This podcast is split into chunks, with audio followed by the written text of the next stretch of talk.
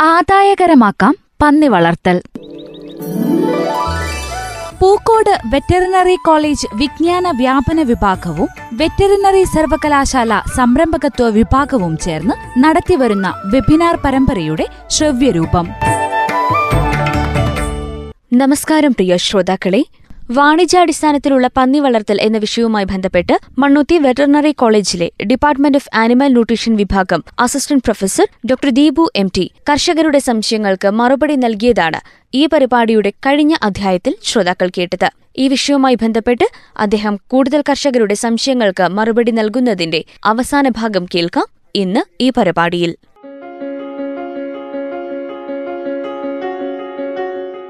Hello sir ഞാൻ ഇടുക്കിയിൽ നിന്നാണ് വിളിക്കുന്നത് ചോദിച്ചോളൂ ചോദിച്ചോളൂ ചോദിച്ചോ സാർ നമുക്ക് ഒരു മൂന്ന് മൂന്ന് മാസം നാല് മാസമായ പന്നിക്കുഞ്ഞുങ്ങളുണ്ട് അപ്പൊ അവർക്ക് ഞാൻ. കൊടുത്തോണ്ടിരിക്കുന്ന ഡ്രൈ ഫീഡ് ആണ്. ഈ ഡ്രൈ ഫീഡിൽ നമ്മൾ ഇച്ചിരി നമ്മുടെ പ്രോട്ടീന്റെ കുറവുണ്ടായിരുന്നു. അതായത് പിണ്ണാക്കിന്റെ കുറവുണ്ടായിരുന്നു. അപ്പൊ ഞാൻ അത് കൂടുതലായിട്ട് ചേർത്തിട്ട് ഇവർ തമ്മിൽ കടിപിടി ഭയങ്കരമായിട്ട് അങ്ങോട്ടും ഇങ്ങോട്ടും കടിച്ച് മുറിവുണ്ടാക്കുന്നു കടിച്ച ഒരെണ്ണത്തിനെ ഏഹ്, കൊന്നു കളയുന്നു. അങ്ങനെ ഒരു അവസ്ഥ വന്നിട്ടുണ്ട്. ഞാൻ നമ്മുടെ പല കൃഷിക്കാർ വേറെ ഫ്രണ്ട്സിനോടൊക്കെ ചോദിച്ചു കഴിഞ്ഞപ്പോൾ അവർ പറഞ്ഞു പ്രോട്ടീന്റെ അളവ് കൂട്ടിയാൽ മതി എന്ന് പറഞ്ഞിട്ട് പിണ്ണാക്ക് കൂടുതൽ കൊടുക്കുന്നുണ്ട്. എന്നിട്ടും അവർ തമ്മിലുള്ള ആ ഒരു കടിപിടി മാറുന്നില്ല.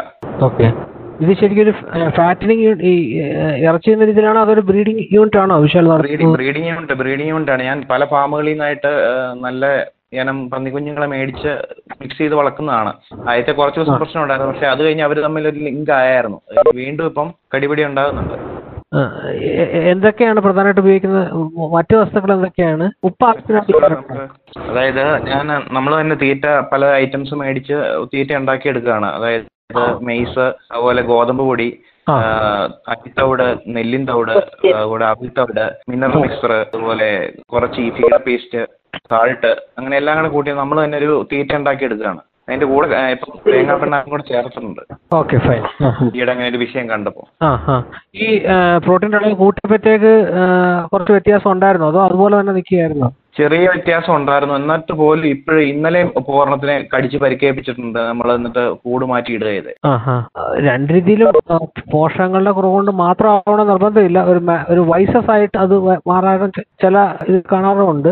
അതിന് നമ്മുടെ പരിശോധിക്കാൻ വേണ്ടി ഈ സാമ്പിൾ ഒന്ന് മണ്ണത്തിലേക്ക് അയച്ചത് അത് ടെസ്റ്റ് ചെയ്തിട്ട് പറയാവുന്നതാണ്. അതിനകത്ത് എന്തൊക്കെ അടങ്ങിയിട്ടുണ്ടെന്ന് പരിശോധിച്ച ശേഷം പറയാൻ പറ്റുന്നത് അത് അതിപ്പം മാറ്റിയെന്ന് പറഞ്ഞെങ്കിൽ അത് പൂർണമായിട്ടും സമീകൃതമാണോ അല്ലെന്നൊന്ന് ലാബോറട്ടറി ടെസ്റ്റ് ചെയ്തതിന് ശേഷം അതിനെ കുറിച്ചിട്ട് പറയാൻ പറ്റുന്നത്. Okay okay okay sir okay അപ്പോൾ നന്ദി വിശാൽ. ഓക്കെ. Mister John. താങ്കൾക്ക് ചോദിക്കാം അല്ല ഫിഷ് സൈലേജ് ഉണ്ടാക്കുന്നതിനെ പറ്റി ഒന്ന് അറിയാനായിരുന്നു. ആ ഫിഷ് സൈലേജ് എന്ന് വെച്ചാൽ നമ്മുടെ സാധാരണ അതിൽ മാർക്കറ്റിൽ കിട്ടുന്ന ഏത് ഏത് മീനിൽ നിന്ന് നമുക്ക് ഫിഷ് സൈലേജ് ഉണ്ടാക്കാവുന്നതാണ്. സാധാരണയായി നമുക്ക് ഇവിടെ നമ്മുടെ ഇവിടെ മണ്ണുത്തിൽ ചെയ്തിട്ടുള്ള ഒരു വർക്ക് വെച്ചാൽ ചൂര അതായത് ടൂണ എന്ന് നമ്മൾ പറയുന്ന സാധനം വെച്ചിട്ടുള്ള ഫിഷ് സൈലേജ് ഉണ്ടാക്കിയിട്ട് വർക്ക് നമ്മൾ ചെയ്തിട്ടുണ്ട്. വളരെ നല്ല കിട്ടിയിട്ടുണ്ടായിരുന്നു. അതിനെ ഉണ്ടാകുന്ന മാർഗം എന്ന് വെച്ചാൽ മാർക്കറ്റിൽ കിട്ടുന്ന വലിയ മുള്ള മീനാണെങ്കിൽ മുള്ള നമുക്ക് ചെറുതാക്കേണ്ടി വരും. അതല്ല ചെറിയ മുള്ളാണെങ്കിൽ പ്രശ്നമില്ല നമ്മൾ സാധാരണ ആസിഡ് ട്രീറ്റ്മെന്റ് ആണ് നമ്മൾ ചെയ്യുന്നത്. ആസിഡ് എന്ന് വെച്ചാൽ നമുക്ക് ശരിക്കും ഓർഗാനിക് ആസിഡ്സ് എന്തും നമുക്ക് ഉപയോഗിക്കാം. പൊതുവേ നമ്മൾ പറയുന്നത് ഫോമിക് ആസിഡ് ആണ്. പൊതുവായിട്ട് നമ്മൾ റെക്കമെൻഡ് ചെയ്യുന്നത്. ഫോമിക് ആസിഡ് അല്ലെങ്കിൽ പ്രൊപ്പിയോണിക് ആസിഡ് ഇവ ഏകദേശം രണ്ടര മുതൽ മൂന്ന് ശതമാനം വരെ അതായത് നൂറ് കിലോഗ്രാം മത്സ്യമാണ് ഉപയോഗിക്കുന്നതെങ്കിൽ ഏകദേശം രണ്ടര അല്ല മൂന്ന് കിലോഗ്രാം ഉപയോഗിച്ച് കഴിഞ്ഞാൽ നമുക്ക് അതിനെ സൈലേജ് ആക്കി മാറ്റാം. ഏകദേശം നമ്മൾ ശ്രദ്ധിക്കേണ്ട എന്ന് വെച്ചാൽ നമ്മൾ ഉണ്ടാക്കുന്ന സൈലേജിന്റെ പി എച്ച് പി എച്ച് നമ്മൾ ചെക്ക് ചെയ്യണം. പി എച്ച് നമ്മൾ ഏതെങ്കിലും ഒരു വലിയ സാധാരണ ആസിഡ് റെസിസ്റ്റന്റ് ആയിട്ടുള്ള ഏതെങ്കിലും പാത്രത്തിൽ ഉണ്ടാക്കുന്നതായിരിക്കും നല്ലത്. അതിൽ പി എച്ച് എപ്പോഴും നാല് പി എച്ച് നാല് കുറവാണെങ്കിൽ മാത്രമേ അതിനകത്ത് ഹാംഫുൾ ആയിട്ടുള്ള സൂക്ഷ്മാണുക്കൾ വളരാതിരിക്കത്തുള്ളൂ. അപ്പോൾ. അത് ഫിഷ് സൈലിന്റെ ഏറ്റവും വലിയൊരു ഗുണം എന്താണെന്ന് വെച്ചാൽ നമുക്ക് ഏകദേശം ആറ് മാസം വരെ നമുക്ക് അത് വളരെ സ്റ്റോർ ചെയ്ത് വെക്കാൻ പറ്റും എന്നുള്ളതാണ്. നമുക്ക് ഫിഷ് തൈൽ ആസിഡായിട്ട് ചിലപ്പോൾ കൊടുക്കാൻ പറ്റണമെന്നില്ല. അത് നമുക്ക് എന്തെങ്കിലും ഒരു ഫില്ലർ അതായത് ഉദാഹരണത്തിന് എന്തെങ്കിലും തവിട് അല്ലെ എന്തെങ്കിലുമായിട്ട് ബന്ധപ്പെടുത്തി ആയി കൊടുക്കുന്നതായിരിക്കും നല്ലത്. സാധാരണ ഈ ഉണക്കമീൻ നമ്മൾ ഒരു റേഷനിൽ കൊടുക്കുമ്പോൾ ഏകദേശം അറുപത്തഞ്ച് ശതമാനമാണ് മാംസ്യം വരുന്നത്. ഇത് മറ്റ് നമ്മുടെ ഫിഷ് സൈലേജ് ആയിട്ട് ആഡ് ചെയ്യുമ്പോഴത്തേക്ക് ഏകദേശം ഒരു പതിനഞ്ച് ശതമാനത്തിനടുത്ത് വരുന്നതാണ് കാണുന്നത്. നമുക്ക് അരിത്തവിട് ഇതും ചേർക്കേണ്ട അനുപാതം എന്ന് വെച്ചാൽ ഏകദേശം ഒരു കിലോഗ്രാം ഫിഷ് ഒരു ലിറ്റർ ഈ ഫിഷ് സൈലേജ് പോലെ ഉണ്ടാക്കിയതിന്റെ കൂട്ടത്തിൽ ഏകദേശം അഞ്ച് മുതൽ ആറ് കിലോഗ്രാം വരെ ഈ തവിട് ചേർത്ത് നമുക്ക് തീറ്റയായിട്ട് ഉപയോഗിക്കാവുന്നതാണ്. നമ്മളത് ഇവിടെ ചെയ്തിട്ടുള്ളതാണ്. രണ്ടായിരത്തി ഓൾറെഡി ടെക്നോളജി വീടിന് ഉപയോഗിക്കുന്ന കുഴപ്പമില്ല. നമ്മൾ നമ്മൾ ഉദ്ദേശിക്കുന്ന വെച്ചാൽ തീറ്റയിലുള്ള മൊത്തം പ്രോട്ടീന്റെ മാറ്റുക എന്നുള്ളതല്ല. അതിൽ അമ്പത് ശതമാനം വരെ മാറ്റുക എന്നാണ് പ്രധാനമായിട്ട് ഫിഷ് സൈലേജ് കൊണ്ട് ഉദ്ദേശിക്കുന്നത്. പലരും ഫീൽ ചെയ്യുന്ന വീൻ ചെയ്ത കുട്ടികൾക്ക് അതായത് തള്ളയിൽ നിന്ന് മാറ്റി.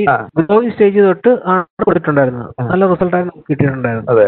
അതായത് ഈ കുട്ടി ഒരു പത്തോ ഇരുപതോ ദിവസം തള്ളയുടെ കൂടെ കിടക്കുന്ന കുട്ടികൾക്ക് കൊടുക്കാവോ? തള്ളയുടെ കൂടെ കിടക്കുന്ന കുട്ടികൾക്കാണെങ്കിൽ നമ്മൾ ഈ ബ്രാൻ ഒത്തിരി മിക്സ് ചെയ്യുമ്പോഴത്തേക്ക് അതിന് വേണ്ടത്ര രീതിയിൽ ദഹിക്കാതെ വരുന്നേക്കാം. ഇതൊരു ലിക്വിഡ് ഫീഡ് ആണെന്ന് പറഞ്ഞത്. നമുക്ക് അതിനൊരു സെമി സോളിഡ് അല്ലെങ്കിൽ ഡ്രൈ ഫീഡ് ആയിട്ട് കൺവേർട്ട് ചെയ്യേണ്ടി വരും മാറ്റേണ്ടി വരും. തവിടിന്റെ പകരം ചോള മിക്സ് ചെയ്യാമോ?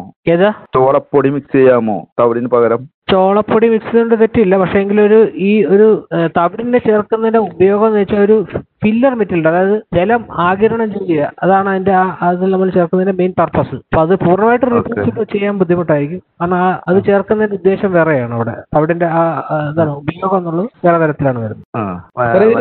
റേഷ്യോ എന്താണ് സാർ റേഷ്യോ എങ്ങനെയാണ്? ഫിഷ് സൈലിൻ റേഷ്യോ വെച്ച് നമ്മൾ ആദ്യം പറഞ്ഞല്ലോ ഒരു ഫിഷ് വെച്ചിട്ട് ആസിഡ് വെച്ചിട്ട് ഉണ്ടാക്കും.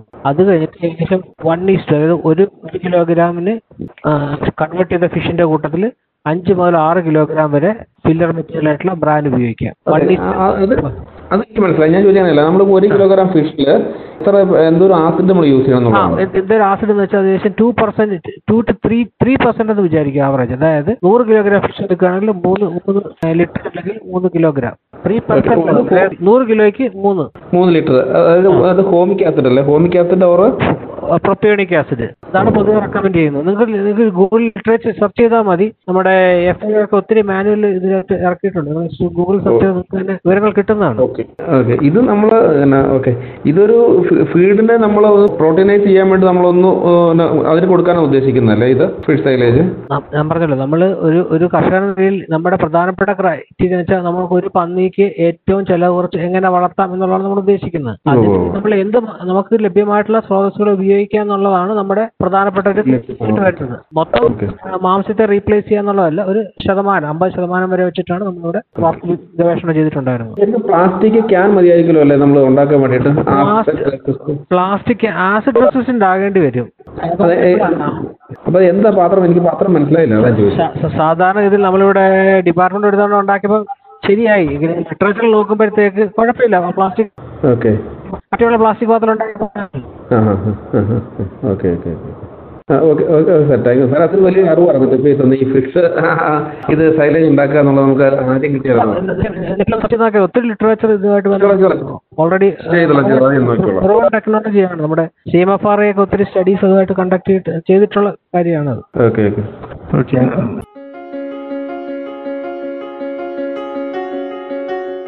വാണിജ്യാടിസ്ഥാനത്തിലുള്ള പന്നി വളർത്തൽ എന്ന വിഷയവുമായി ബന്ധപ്പെട്ട് മണ്ണൂത്തി വെറ്ററിനറി കോളേജിലെ ഡിപ്പാർട്ട്മെന്റ് ഓഫ് അനിമൽ ന്യൂട്രീഷൻ വിഭാഗം assistant professor doctor Deepu M T കർഷകരുടെ സംശയങ്ങൾക്ക് മറുപടി നൽകിയതിന്റെ അവസാന ഭാഗമാണ് ഇന്ന് ശ്രോതാക്കൾ കേട്ടത് പന്നി വളർത്തലുമായി ബന്ധപ്പെട്ട് കൂടുതൽ കാര്യങ്ങൾ മനസ്സിലാക്കാൻ ഉപകരിക്കുന്ന വെബിനാർ പരമ്പരയിലെ മറ്റൊരു ക്ലാസുമായി ഈ പരിപാടി നാളെ വീണ്ടും ഇതേ സമയം. നന്ദി നമസ്കാരം.